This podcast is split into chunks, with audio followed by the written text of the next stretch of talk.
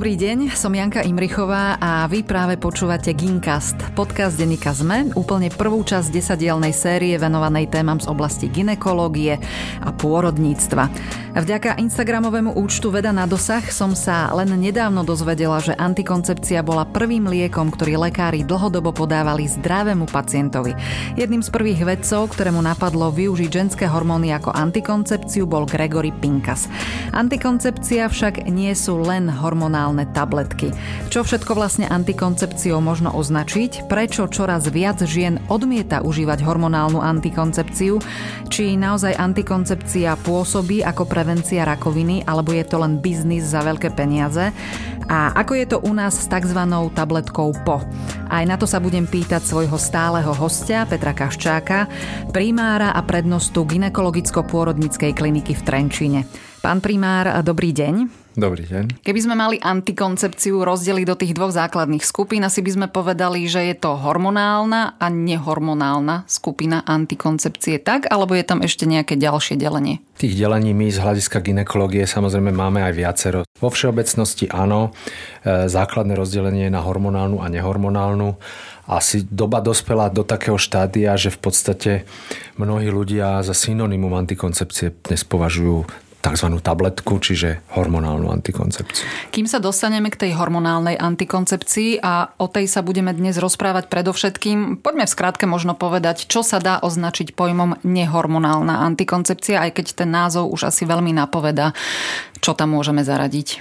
No bizarne tam môžeme zaradiť strašne veľa vecí, pretože keď by niekoho zaujímala história, tak ľudstvo je, patrí samozrejme do živočišnej ríše a na rozdiel od ostatných cicavcov napríklad, sme asi jediní, ktorí majú reálne potešenie z plodenia potomstva, hej, lebo ten put zachovania života je základným pudom a to znamená plodenie teda našich potomkov. A nám to spôsobuje ešte aj radosť a rozkoš a nie, že pred 100 rokmi alebo pred 50 rokmi, ale historicky dávno od prvopočiatku si to ľudia uvedomili a keď zistili proste súvislosť medzi pohľavným stykom a plodením detí, tak sa snažili aj o to, ako teda či už zabraniť počatiu, alebo bohužiaľ aj ako zlikvidovať vyvíjajúcu sa tehotnosť a tam sa používali rôzne chémie a výplachy a samozrejme s veľmi malou účinnosťou, ale vtedy tomu ľudia verili a proste aj placebo je mocné a, a niektoré, niektoré tie preparáty nejak, účinnosť nejakú aj mali. Z dnešného hľadiska, samozrejme, keď sa na to pozrieme, tak ďalšie delenie je napríklad antikoncepcia u ženy a muža. Hej. Mužská je pomerne jednoduchá, aj keď treba povedať, že aj v nej sa e, robí výskum a snažia sa nájsť aj lieky, ktoré by bránili teda spermiogenéze, nie zatiaľ s nejakým dostačujúcim efektom. Čiže mužská je či už e, prerušovaná súlož, čo je istým spôsobom spoločná, ale v podstate v prvom rade je to na mužovi. Veľmi nespolahlivá metóda samozrejme.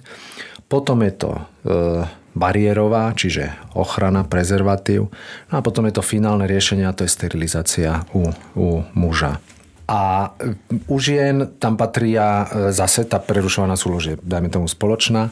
A u žien je to tie sympatotermálne metódy, hej, čiže žena by ma mohla, alebo ženy, ktoré sú silno motivované, vedia spoznať a analyzovať svoj cyklus a vedia napríklad meraním bazálnej teploty, takzvané, alebo potom analýzou hlienu, ktorí získajú z krčka maternice, zistiť obdobie plodných a neplodných dní a na základe toho teda kontrolovať, kontrolovať e, svoju plodnosť. Ďalšie e, chemické metódy sú napríklad aj, aj u žien existujú metódy podobné ako prezervatív, čiže akoby ženský prezervatív.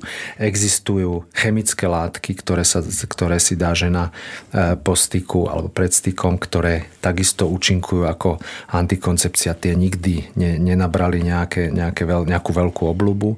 Potom je celá tá veľká skupina hormonálnej antikoncepcie.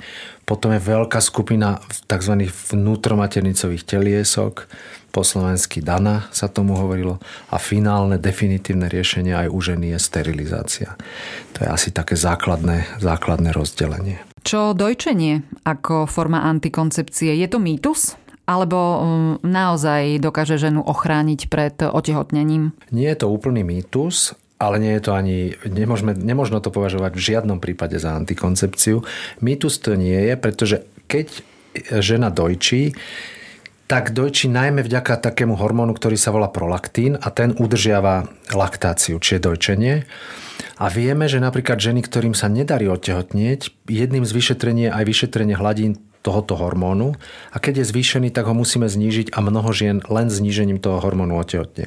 Čiže áno, prolaktín istým spôsobom blokuje ovuláciu, ale na to sa nedá v žiadnom prípade 100% spoliehať. Antikoncepcia všeobecne jej účinnosť sa udáva tzv. perlovým indexom. A to znamená, koľko žien pri používaní tej ktorej metódy za rok otehotne. Hej? A to je nejaké číslo zo 100 alebo 1000 žien. A Dojčenie má teda veľmi zle toto číslo. Takže na to by som sa určite nespoliehal, že by som si bol istý. To môžu robiť samozrejme tie ženy, ktorým by prípadné otehotnenie nevadilo. Ale spoliehať sa to není, to není antikoncepcia. Poďme k antikoncepčným tabletkám. Hovorili ste, že mm, je to najčastejšie používaná e, forma antikoncepcie. Tak celkovo alebo iba na Slovensku? V podstate je to celosvetovo najčastejšia, alebo vo vyspelom svete samozrejme. Žena sa teda rozhodne, že bude užívať hormonálnu antikoncepciu, užívajú pravidelne, každý deň. Um, čo to ale znamená, že sa s tou ženou deje? Telo si myslí, že je žena tehotná a nedochádza k ovulácii? Telo si nemusí myslieť, že ste tehotná, ale je zablokovaný ten prirodzený cyklus. Čiže zablokujeme to kolísanie hormónov a v podstate zablokujeme ovuláciu. To je princíp, základný princíp oboch e, všetkých tých štýlov antikoncepcie, lebo ona zase by sa delila na čiste sú dva základné hormóny a antikoncepciu hormonálnu poznáme čisto gestagénovú, čiže to je zložená len z jedného hormónu.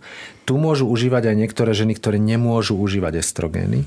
A potom tzv. kombinovanú, čiže antikoncepciu, v ktorej je aj estrogen, aj gestagen. V minulosti bolo veľmi častým e, pri tej kombinovanej, že postupne, ako keby v normálnom cykle na začiatku užívala žena nižšie dávky a potom užívala vyššie, to bola tzv. trojfázová antikoncepcia. Možno dnes ešte také tabletky zoženieme, ale v podstate celý vyspelý svet takmer uniformne prešiel na tzv. monofázické preparáty, čiže od začiatku do konca užívam rovnakú dávku hormónov. A tá, tie dodávané hormóny garantujú, že sliznica v maternici rastie, Čiže každý mesiac, keď žena užíva 21 dní tabletky s tou týždennou pauzou, čo je najklasickejší model a v tej pauze krváca, nazýva to menštruácia, ale menštruáciou my nazývame len, keď je to krvácanie naozaj akoby vytvorené pravidelným normálnym cyklom. To je čiste akademická debata, ale proste odkrváca z toho, že vysadí hormóny, čiže poklesne ich hladina odkrváca, ale inak má po celý čas rovnakú hladinu hormónov a tým nedochádza k tým výkyvom, ktoré spôsobia rast vajíčka a ovuláciu. Tá účinnosť hormonálnej antikoncepcie je veľmi, veľmi vysoká. Z medicínskeho hľadiska ale neexistuje dôvod, aby žena musela mesačne krvácať. Dá sa užívať antikoncepcia teda kontinuálne? Boli také dogmy v minulosti a mnohé ženy možno aj dnes ešte chcú mať to pravidelné mesačné krvácanie z takej nejakej proste skúsenosti, že to ako keby tak má byť, ale nie je to potrebné, nedochádza tam k žiadnemu zbavovaniu sa nejakých nečistých látok takzvané, alebo proste, že je to potrebné pre, pre, nejakú, pre fungovanie maternice alebo, alebo ženy alebo jej pohlavného traktu. Takže to krvácanie nie je nutné, každomesačné a dokonca s tou práve monofázickou antikoncepciou sa naozaj dá ten cyklus veľmi dobre regulovať. Čiže e, prešli sme k tzv. dlhým cyklom, že žena krváca 4 krát za rok napríklad, že trojmesačné cykly. Keď ide žena e, na dovolenku alebo niekam, kde je nevhodné proste na nejaké športovanie a užíva antikoncepciu, tak nie je nič jednoduchšie ako predlžiť to dávkovanie o týždeň, o dva. Hej. Neurobi to žiadne nič, nič zlého, prekrie to obdobie, kedy je pre ňu krvácanie nepríjemné z akéhokoľvek dôvodu a po vysadení odkrváca. Takže áno, tie cykly nemusia byť každomesačné. Treba toto konzultovať so svojím ginekologom, alebo stačí, aby som jednoducho um, pokračovala v užívaní Pozrite sa, keď, sa, keď je to žena, ktorá e, rozumie a už užíva antikoncepciu dlhšiu dobu a chce si len predlžiť ten cyklus z toho dôvodu, čo som hovoril, že o týždeň, o dva, tak v podstate o tom nemusí s nikým nejako moc hovoriť, lebo potom si dá obvyklú 7-dňovú pauzu a užíva znovu balenie. Keď chce prejsť z tej antikoncepcie na mesačnej báze, na tie dlhé cykly, tak sa môže poradiť, či zvolí iný preparát, iné trošku dávkovanie, lebo tých preparátov je dnes na trhu extrémne veľké množstvo a mm, jed, to má dve roviny. Potom je tých preparátov toľko, že už ani my ginekologovia presne nepoznáme každé, každé meno tej tabletky, ale súčasne to má výhodu, že v podstate takmer každej žene vieme nájsť antikoncepciu rozdielnými dávkami hormónu, rozdielnou kvalitou tých gestagénov, estrogénov, ktorá tej ktorej žene vyhovuje. Kto môže a kto nemôže naopak užívať hormonálnu antikoncepciu? Môže každý, kto chce a súhlasí s tým a existuje veľmi málo výnimiek. E, kedy si sa vyšetrovali podrobné odbery a pečeňové testy a proste dnešný pohľad je taký, že dôležitá je rodinná anamnéza, to sa zanedbáva, ale porozprávať sa s tou ženou, ako je to u nich v rodine s cievnými príhodami. Lebo ak sa niečoho pri antikoncepcii bojíme, tak je to najmä to, aby žena nedostala tzv. trombózu, emboliu, čiže tromboembolická choroba áno, treba uznať, je nežiadúcim účinkom a rizikom antikoncepcie. O tom sa dozviem, keď sa s ňou porozprávam, či v rodine v mladom veku nemajú také zážitky a príhody súrodenci, rodičia. Potom sa samozrejme treba porozprávať s tou samotnou ženou a potom nastupujú také v zásade málo jasných rizík a jasné rizika je, keď tá žena prekonala už trombózu, tak už nemôže nikdy v živote užívať antikoncepciu, hlavne nie tú, ktorá má na sebe, e, ktorá obsahuje estrogény. Bez debaty. Vyšetrí sa na tzv. trombofilné stavy, čiže ochorenia, ktoré majú práve tendenciu pri akomkoľvek, akomkoľvek inzulte, úraze viesť k, k tvorbe zrazenín a embolí. Takže tieto ženy, ktoré mali trombózu, nemôžu užívať antikoncepciu. Opatrní musíme byť u žien, ktoré majú vysoký tlak, hlavne keď ho majú nekontrolovaný a keď sú staršie po 35. roku, tam musíme byť veľmi opatrní. A žena, ktorá má zase s narastajúcim vekom, musí klesať spotreba cigariet u nej. Lebo Fajčenie je tiež veľmi trombogénne a kombinácia antikoncepcie s fajčením, zvlášť u žien starších, ktoré potom prípadne priberú, je nedobrá kombinácia a ja mojim pacientkám hovorím, po nejakom veku si musíte vybrať. Je iné, keď 20-ročná žena si zapáli jednu cigaretu v piatok na nejakej párty, ako keď niekto dlhé roky fajčí a fajčí veľa a potom mu narastá vek, tak naozaj si tam treba vybrať, lebo to sa spolu nemá, nemá rado. Mnoho žien zase s rastúcim vekom a po pôrodoch má napríklad varixy, krčové žily. A tým, ako sa oni boja, že tej trombózy a embolie sa bojíme všetci, áno, aj e, všetci, aj ginekologovia, aj internisti. Ale varixy povrchové rozšírené žily sú niečo úplne iné ako tendencia k tromboembolickej chorobe a treba povedať, že varixy nie sú kontraindikáciou užívania antikoncepcie a už duplom nie užívania čisto gestagénovej antikoncepcie. Takže to je dôležité vedieť, pretože sa stretávam opakovane so ženami, ktoré povedia, že nemôžu užívať antikoncepciu, lebo im to povedal či už kamarátka alebo aj niektorí lekári z iných odborov, lebo mám varixy. To nie je kontraindikácia. Antikoncepcia je asi prioritne vnímaná tak, že má ženu chrániť pred otehotnením. Už ste hovorili, kto ju užívať môže a kto nie. E, má ale užívanie antikoncepcie napríklad aj nejaké výhody? Jednak sú to čisto liečebné metódy, kedy my používame antikoncepciu ako liek. A potom áno, antikoncepcia má aj istú preventívne, preventívne pôsobenie, čiže napríklad znižuje riziko niektorých onkologických ochorení.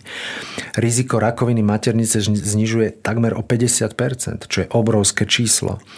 Znižuje riziko rakoviny vaječníka, to je dokázané rovnako nemá v podstate žiadny vplyv na riziko rakoviny krčka maternice, hoci niekto skúma, či tam nejaký súvis nie je, ale to sa ukázalo, že nie. A problematický je, problematická je rakovina prsníka, ktorá tam ten vplyv hormónov je e, otvorene treba priznať, že skôr negatívny, aj keď riziko nie je tak, tak e, významné, aby sme kvôli tomu mali, mali antikoncepciu zaznávať. Viete rozlíšiť, či spracúva e vlastné e, hormóny alebo tie umelé, ktoré žena berie? No, telo vie veľmi veľa toho rozlíšiť, ale rozlíši to skôr hlava, že tá žena vie, že užíva antikoncepciu a začne sa pozorovať a všímať si niektoré veci, ktoré by si niekedy ani možno nevšimla. Ale je prav, telo samo o sebe to nevie. Keď sa pozrieme na pečeň, ktorá spracúva v prvom rade, je to náš meta, hlavný metabolický orgán, tak ona to nevie. Ale áno, niektoré žene naozaj nevyhovuje istý druh gestagénov, istý druh estrogénov. Čiže keď sa jej zmení čokoľvek v zmysle negatívnom a nie nie je spokojná, tak nemala by zatratiť primárne hneď celú antikoncepciu hormonálnu, mala by analyzovať to, čo jej konkrétnej vadí, prejsť so svojím lekárom a nájsť antikoncepciu vhodnú. My dnes máme toľko rôznych preparátov, ale aj dávkovania toho istého lieku, hej, že od tých tzv. mikrodávkované, čiže naozaj nízučké hladiny hormónov, cez stredné až po vysoké dávky hormónov. Takže naozaj sa dá v podstate ušiť tzv. antikoncepcia takmer každej žene na mieru. Ak žena užíva antikoncepciu, môže to možno navodzovať nejaký dojem, že už sa pri pohlavnom styku nemusí inak chrániť. Ako to je?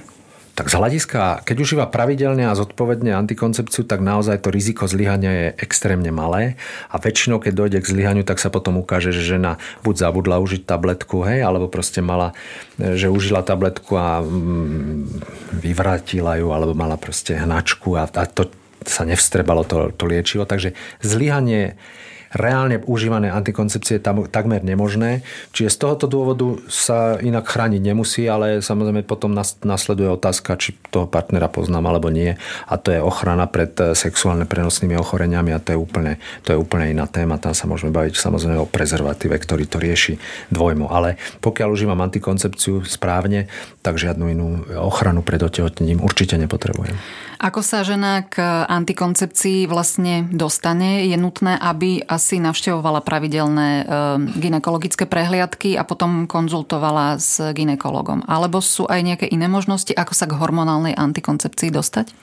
Tak eh, na všetko sú všelijaké možnosti, ale le, oficiálne by to naozaj malo byť tak, že mal by lekár zhodnotiť minimálne na začiatok to, čo som spomínal, rizikové faktory a prípadné kontraindikácie užívania antikoncepcie. Nie je ich veľa, ale sú. Mala by byť poučená e, lekárom ideálne o tom, ako, zač- keď, ako hlavne so začatím antikoncepcie. Mal, mali by sme jej povedať, že keď v prvom, druhom cykle trošku nepravidelne zakrváca, že to není zlyhanie a že, by, že sa to v 99% upraví v treťom a ďalších cykloch a bude spokojná. Hej, že v tom prvom cykle nemusí všetko ešte... Antikoncepčný efekt je, je dokázaný, ale že všetko nemusí ideálne, ideálne fungovať. Hej, čiže Mal by ten lekár zmerať tlak žene, ale e, mala by absolvovať preventívnu prehliadku, ale zase nie kvôli antikoncepcii, ale kvôli tomu, že bola u ginekologa, tak by bolo smutné, keby potom proste za pol roka mala zistené nejaké e, pokročilé onkologické ochorenie. Z hľadiska predpisu antikoncepcie, okrem zmerania tlaku a odobratia anamnézy, v podstate reálne tvrdo povedané nepotrebujeme nič iné.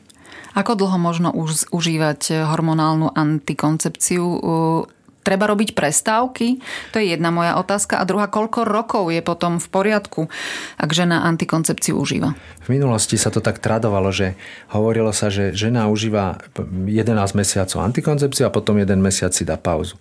Ono to bolo v podstate dobre len na to, že potom v tom mesiaci asi otehotnela. Hej? Lebo niekedy sa hovorí, že keď to nie dlhodobo utlmíte, ale na pol roka napríklad si dáte antikoncepciu a potom vysadíte, tak ako keby ja to tak hovorím, že sa to telo zaraduje a je krásna ovulácia. Hej, to sa skúšalo aj u žien, ktoré neovulovali a nedarilo sa im otehotnieť. Dnes máme na to úplne iné metódy, ale kedy si sa aj toto poradilo, že však skúšte 3-4 mesiace antikoncepciu a po vysadení by, to mo- by ste mohli otehotnieť. Takže nie je žiadny medicínsky dôvod dnes na to, aby sa robili v užívaní antikoncepcie prestávky. Ak žena chce, nech prestávku má, ale medicínsky dôvod na to k tomu nie je. Takisto dĺžka užívania antikoncepcie z nášho pohľadu nie je nejako časovo obmedzená, ale hovoríme, že keď žena dosiahne vek 50 rokov, tak je extrémne málo pravdepodobné, že bude pravidelne mať ovulačné pravidelné cykly a že teda otehotnie. Takže po 50 by som už to užívanie prehodnotil. Pre niektoré ženy je mm, možno problém pamätať si, že majú užívať každý deň antikoncepčnú tabletku. Našťastie existuje aj vnútromaternicová antikoncepcia. A poďme si povedať aj niečo o nej. Jednou skupinou antikoncepcie ešte e, antikoncepcia vnútromaternicová a k hormonálnej sa ešte dokonca dnes objavil taký preparát, ktorý sa volá Nuvaring, čiže teliesko, ktoré sa zavedie do pošvy a obsahuje hormóny. Hej. A, čiže nemusí užívať žena antikoncepciu každý deň tabletky. Antikoncepcie existovali náplaste, možno aj sú ešte. Proste všelijako sa skúšalo, lebo ženy často vytýkajú, alebo mnohé aj ani nemusia to, že e, sa boja nejak nežiaducich účinkov, ale že im vadí tá nutnosť nezabudnúť užiť tabletku každý deň. Hej? Toto veľmi obchádza. Náplasť to obchádza, obchádza to tzv. ten krúžok vaginálny, ktorý na sebe nesie hormón a uvoľňuje sa len lokálne v pošve a pôsobí teda na maternicu a na sliznicu a následne aj na ovuláciu. Ja sa priznám, že osobne som bol zo začiatku trošku tiež skeptický k tomu, že či, či že nám nebude vadiť, že zavie si proste nejaký krúžok do pošvy a či to nebude zavádzať pri tom samotnom styku. Tie skúsenosti sú veľmi dobré a že, že nám to veľmi vyhovuje, naozaj nemusia na to vôbec myslieť. Zavedie sa to a je, je situácia vlastne na mesiac vyriešená nežiaducím účinkov je minimum a účinnosť je veľmi, veľmi vysoká. Čiže z takého skepticizmu som sa stal pomerne propagátorom tejto metódy. A druhé, čo sa mi tiež otočilo, vnútromaternicová tehotná antikoncepcia, ktorej na Slovensku sa tomu synonymom hovorilo, že Dana. Hej, to ešte tí starší si pamätajú, že Dana. A znamenalo to, že dobrá a neškodná antikoncepcia. Ale to bolo akoby, e, lebo to je to, čo som aj historicky hovoril, už v minulosti dávno sa, sa zavádzali rôzne proste preparáty a, a kovy do maternice s, um, s týmto úmyslom. Časom sa zistilo, že naozaj cudzie teleso, potom medený drôtik a podobne, zavedený donútra maternice pôsobí antikoncepčne. Ale tá dana až taká dobrá a neškodná nebola, pretože spôsobovalo u niektorých žien bolestivosť zvýšenú, e, zvýšené krvácanie a hlavne bolo vyššie riziko zápalových ochorení e, maternice aj vaječníkov. A my sme ako ginekológovia niektorí mali radi a mali sme dobré skúsenosti a niektoré ženy, ale videli sme aj, vydáme naozaj časté, ťažké zápaly. Ale potom prišla skupina antikoncepcie, ktorá sa tiež zavádza do maternice, ale na rozdiel od tých kovových má na sebe hormón. A oni, aj tí výrobcovia sa snažia, aby sa to ani nenazývalo, že dana, alebo proste vnútromaternicové teliesko, ale systém práve aby sa odlíšili akoby od, tej, od tých historických teliesok a tie majú hormón na sebe lokálne a uvoľňuje sa len v maternici a má len ten gestagen, čiže ne, nemá na sebe vôbec estrogen, čiže t- túto antikoncepciu môžu mať v podstate ja nepoznám ani ženu, ktorá by nemohla mať zavedený tento systém, pokiaľ má normálnu maternicu a nemá nejaké tvarové abnormality. Čiže tých interných kontraindikácií je, je zanedbateľné množstvo alebo takmer žiadne zavádza sa na 5 rokov a žena naozaj nemá vôbec žiadne problémy. E, ženy, ktoré mali predtým silné krvácania, mohli sme to používať istú dobu aj ako liečbu nepravidelnosti krvácania. Ženy krvácajú buď veľmi slabo, alebo takmer vôbec nekrvácajú a účinnosť je veľmi vysoká.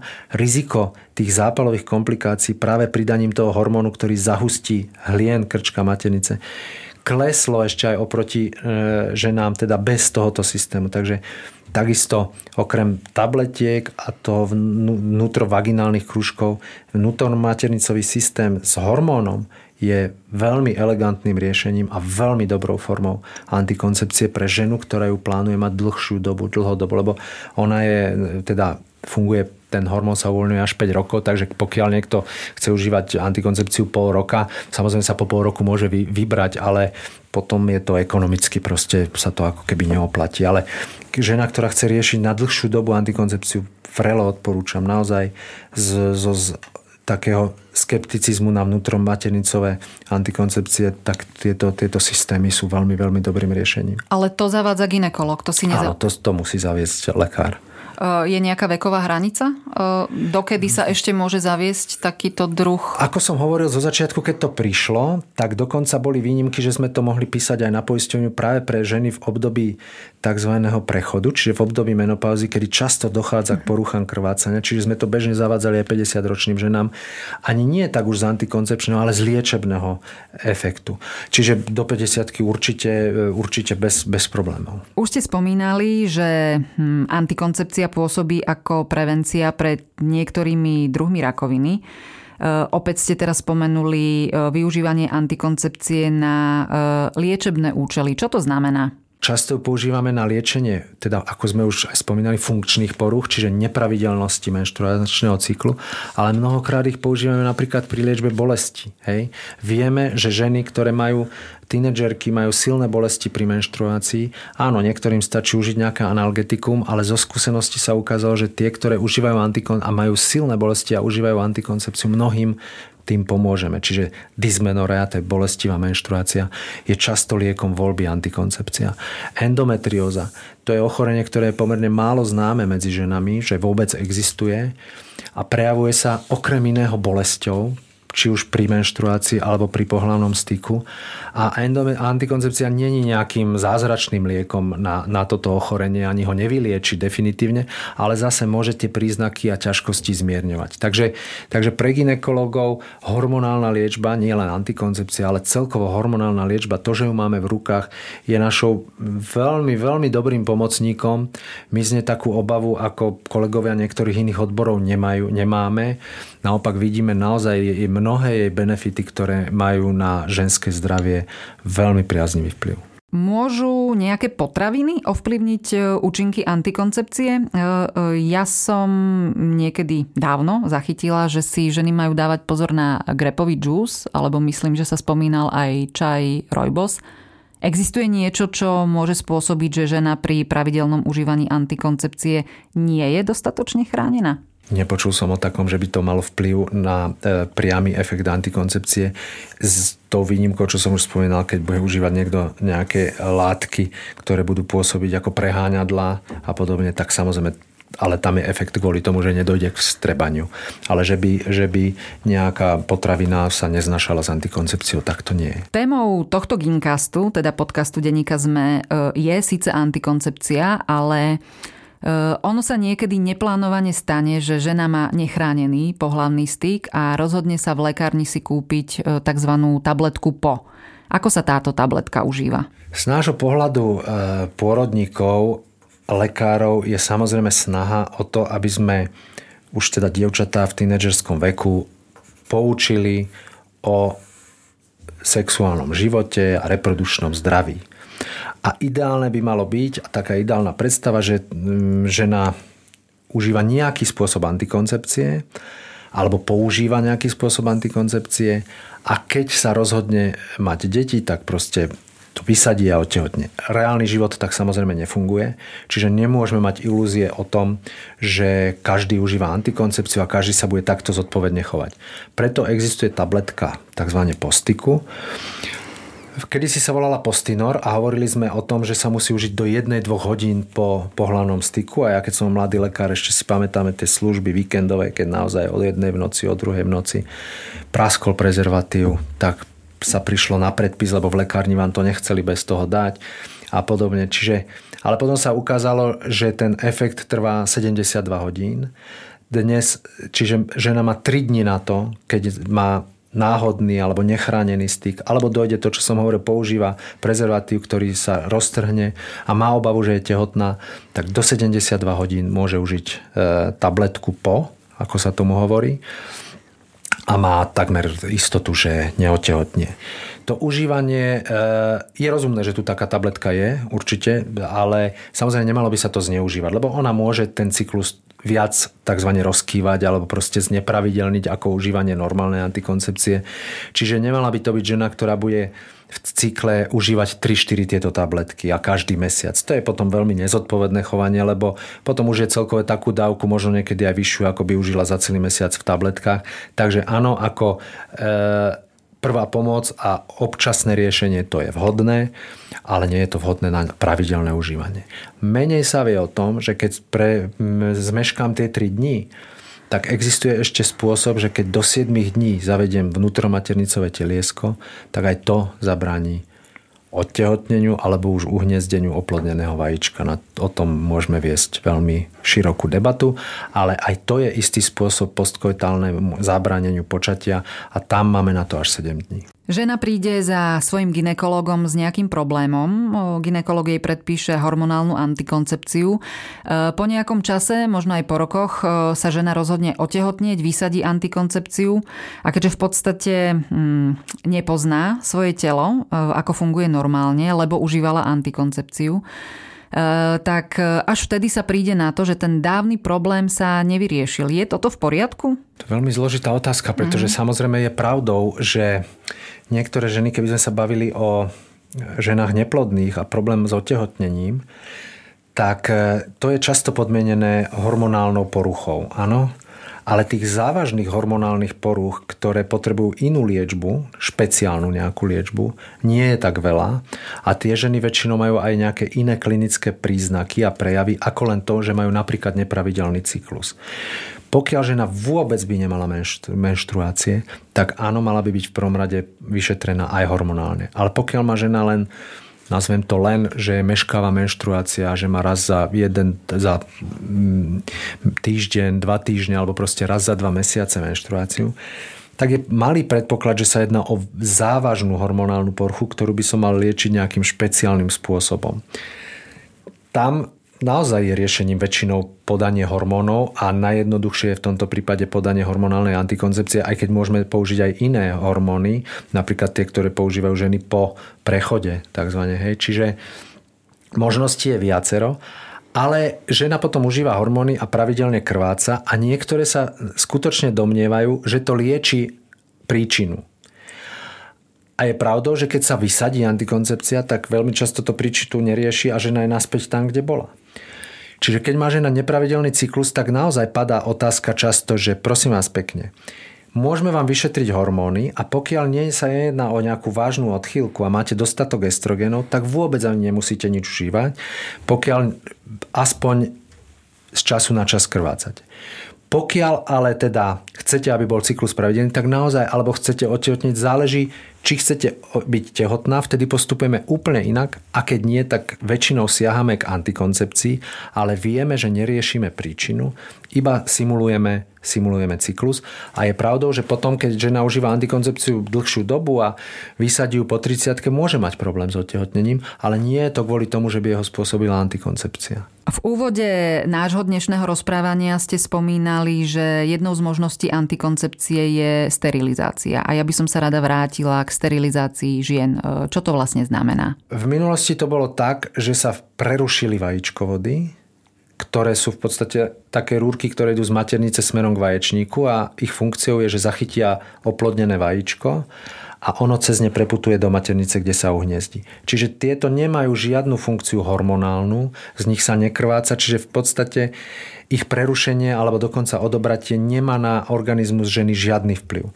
Preto hovorím odobratie, že ešte donedávna sa sterilizácia samozrejme sa dnes robí väčšinou laparoskopicky, alebo pokiaľ je žena operovaná z iného dôvodu, tak ale to je iná skupina, ale keď žena príde na čiste dôvod, že sterilizáciu, tak spravíme laparoskopiu, čiže laicky povedané kamerou sa pozrieme do brucha a tie vajíčkovody sa prepálili, prerušili, prestrihli.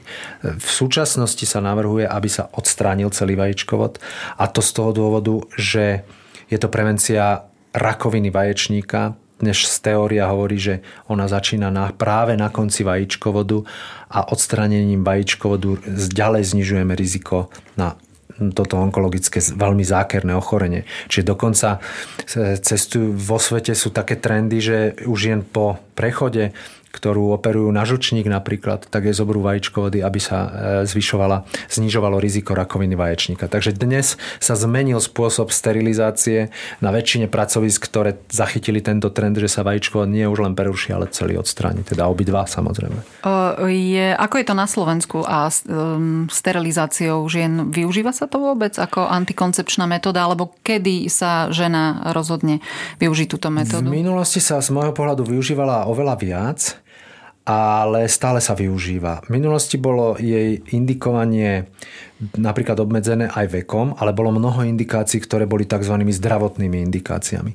Dnes tých zdravotných indikácií z môjho pohľadu našťastie ubudlo, radikálne ubudlo, pretože keď je žena schopná otehotneť, tak väčšinou je schopná aj, aj donosiť dieťa, takže nemali by sme sa, my by sme mali byť na to hrdí pôrodníci, že dokážeme sa postarať aj o ženu, ktorá nie je ideálnom veku a ideálne zdravá a je schopná porodiť e, zdravé dieťa. Takže indikácií veľmi ubudlo na zdravotno, na tzv. zdravotné akoby indikácie. A sprísnil sa tam jeden paragraf právny, že na rozdiel od minulosti žena musí od požiadania o sterilizáciu, o sterilizáciu po jej vykonanie musí uplynúť aspoň 30 dní. Keby si to náhodou rozmyslel? Áno, keby mm-hmm. si to mhm. náhodou rozmyslel, alebo napríklad úplne ustúpil vekový faktor, čiže keď príde dnes 18-ročné die, e, dievča, alebo teda mladá žena, ktorá ani nemá deti a povie, že ona chce sterilizáciu tak a splní zákonné podmienky, tak by sme ju mali urobiť. Samozrejme, ja som sa s tým ešte nestretol, ale hovorím, že tých prekážok je minimum a jediná táto zákonná lehota, lebo vieme, že, sa, že to bolo predmetom mnohých takých kontroverzných tém a preto je to ošetrené tým, že tá 30-dňová lehota zákonne musí uplynúť od podania žiadosti, ale žiadosť je proste jedno tlačivo a tam není možno, že zamietnúť alebo nezamietnúť zo strany zdravotníckého zariadenia, ale proste od toho požiadania o vykonanie musí uplynúť aspoň 30 dní. A je to teda metóda operačná. E, na Slovensku, ale teda nielen na Slovensku, ona aj celosvetovo vôbec klesá počet žien, ktoré užívajú hormonálnu e, antikoncepciu. Trendom je vraj e, žiť zdravý život bez zbytočnej chémie, ktorá zaťažuje organizmus. Je to tak? Alebo, sa... alebo či, čím je to spôsobené, že čoraz menej žien um, si dáva predpisovať Ja som zažil ešte tú dobu, keď, na, keď som začínal a užívalo nie veľmi veľa žien antikoncepciu. Potom došlo obrovskému nárastu po revolúcii v našej krajine jednak dostupných dostupnosti preparátov, firiem, ktoré antikoncepciu dovážali, vyrábali a veľmi prú, došlo k prudkému nárastu užívateľiek. A správne ste áno povedali, nie len na Slovensku, ale celosvetovo alebo v západnej Európe dochádza k poklesu užívania antikoncepcie hormonálnej. Z tých, aj z týchto dôvodov. No je na to ťažko sa pozerať, lebo my žijeme v nejakej spoločnosti, dýchame nejaký vzduch, jeme chemicky ošetrené potraviny, jeme milióny doplnkov e, potravín, tehotné jedia, kvanta vitamínov a chemických, chemických látok takisto. Ja sa ako e, človek, ktorý už teda robí nejaké tie roky, pozerám na antikoncepciu alebo na túto obavu a na tento dôvod ako neopodstatnený. Tých komplikácií som videl veľmi málo a antikoncepcia výborne funguje ako, ako teda to, na čo je určená ako antikoncepcia, ale má naozaj aj veľmi veľa možností ako liek a ako preventívny liek v ginekológii. Takže mm, viete, je to ale každého osobná vec a každého osobné rozhodnutie. Ja som rád, že tu táto možnosť je. A ako to bude ďalej, neviem, či dojde znovu k renesancii, ale tieto obavy z môjho pohľadu nie sú úplne opodstatnené. Ja skúsim ešte takú jednu otázku. E, nebojíte sa vy ako lekár, ginekolog, že zo strany žien budete teda nielen vy, ale všeobecne, že ginekologovia obviňovaní z toho, že tá antikoncepcia je taký veľký biznis, že je samozrejme, že ju ženám ponúkate? No, to tak... E, pozrite sa, keď si máme naliať čistého vína, tak treba povedať a celý svet to vie, že celá farma, farmakologický biznis je proste jeden z najväčších biznisov vôbec, aký si vieme predstaviť. Takže antikoncepciu z toho vytrhať nemôžeme. A áno, je to aj biznis, ale, ale mm, legálny biznis a, a, za, a na to, na čo funguje, proste za to, za to zaplatíme. Áno, či za to zaplatíme my, alebo spoločnosť sa na tom dohodne, alebo sú krajiny, kde je antikoncepcia bezplatná. Samozrejme aj vyspelé krajiny. O tom sa vedú veľké diskusie, či to tak má byť aj na Slovensku, alebo nie. Takže e, biznisom to je, ale je to jeden z, z súčastí farmaceutického biznisu legálny a v podstate si tí ľudia za to, tie firmy zaslúžia tie peniaze. Aj užívanie antikoncepcie je len a len na každej z vás. Ja len dúfam, že ak sa pre ňu rozhodnete, nenatrafíte u svojho ginekologa alebo ginekologičky, respektíve v lekárni, na niekoho, kto si chce uplatniť výhradu vo svedomí, lebo ako sa v poslednom čase dozvedám, aj toto sa u nás deje a som prekvapená. Ale to už by malo byť predmetom inej debaty. Počúvali ste prvú časť Gincastu, podcastu Denika Zme. Vychádza v útorok a ak si nechcete nechať ujsť nasledujúci diel, začnite nás odoberať vo vašej obľúbenej podcastovej aplikácii. Ak sa vám Gincast páčil, môžete ho ohodnotiť a pomôcť dostať ho k čo najširšiemu publiku. Tiež nám môžete napísať svoje postrehy a komentáre a to na adresu gincast.zme.sk. Petrovi Kaščákovi, primárovi a prednostovi ginekologicko-pôrodníckej kliniky v Trenčine veľmi pekne ďakujem za všetky informácie. Ja som Janka Imrichová a budem rada, ak vás zaujímu aj ďalšie časti tohto podcastu. Najbližší útorok sa budeme venovať téme ľudského papilomavírusu, teda najčastejšie sexuálne prenosnej infekcii, ktorú možno poznáte pod skratkou HPV.